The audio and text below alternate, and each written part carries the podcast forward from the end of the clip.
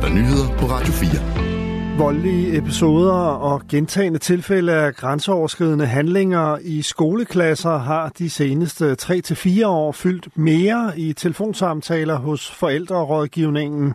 Det siger Rasmus Edelberg, landsformand i organisationen Skole og Forældre, som tilbyder rådgivning til forældre til børn i grundskolen. Det mange øh, overraskelse, så sker det særligt i indskolingen, hvor børnene jo ellers er relativt små, og man skulle umiddelbart synes nemme at, at have med at gøre, men det er desværre ikke tilfældet. Der er, der er rigtig mange forældre, der klager over, at der er meget uro, og det kan være med til at understøtte, at der er nogle elever, der mistrives, og en del af dem er udadreagerende og har svært ved at regulere følelser, øh, og, og det, det kan føre til øh, slag og spark og bid og riv, og, og det kan der desværre øh, være meget af.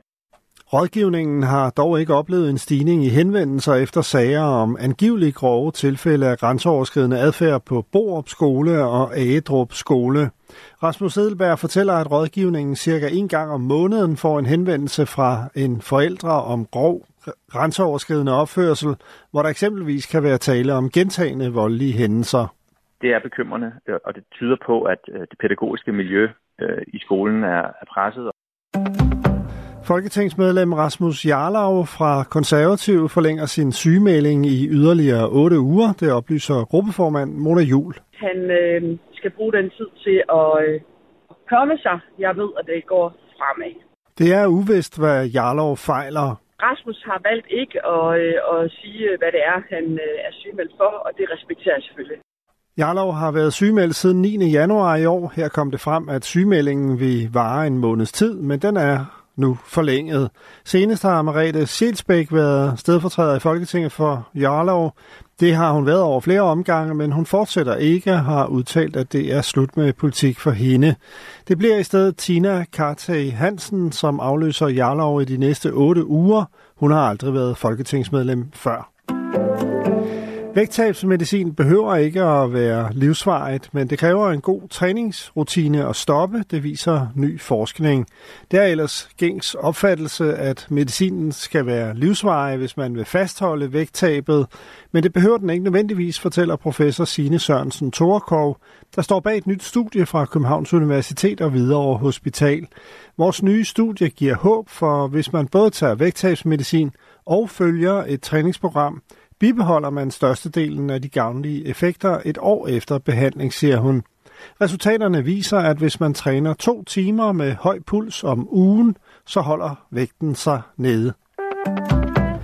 Det ungarske parlament skal mandag den 26. februar stemme om Sverige skal optages i Forsvarsalliancen NATO, det oplyser det ungarske regeringsparti Fidesz ifølge AFP.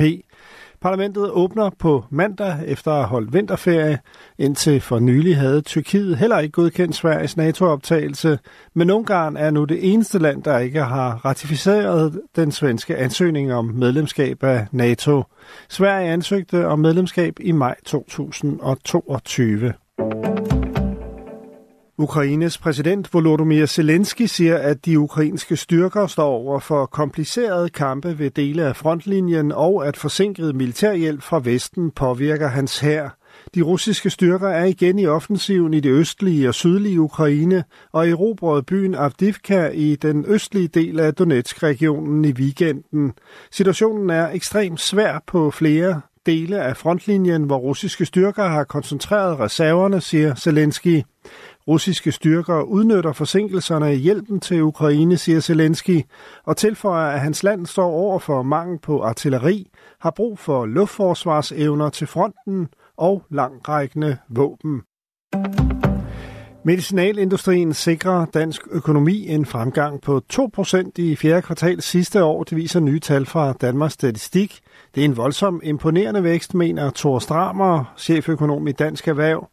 I hele 2023 steg Danmarks BNP, bruttonationalproduktet, med 1,8 procent.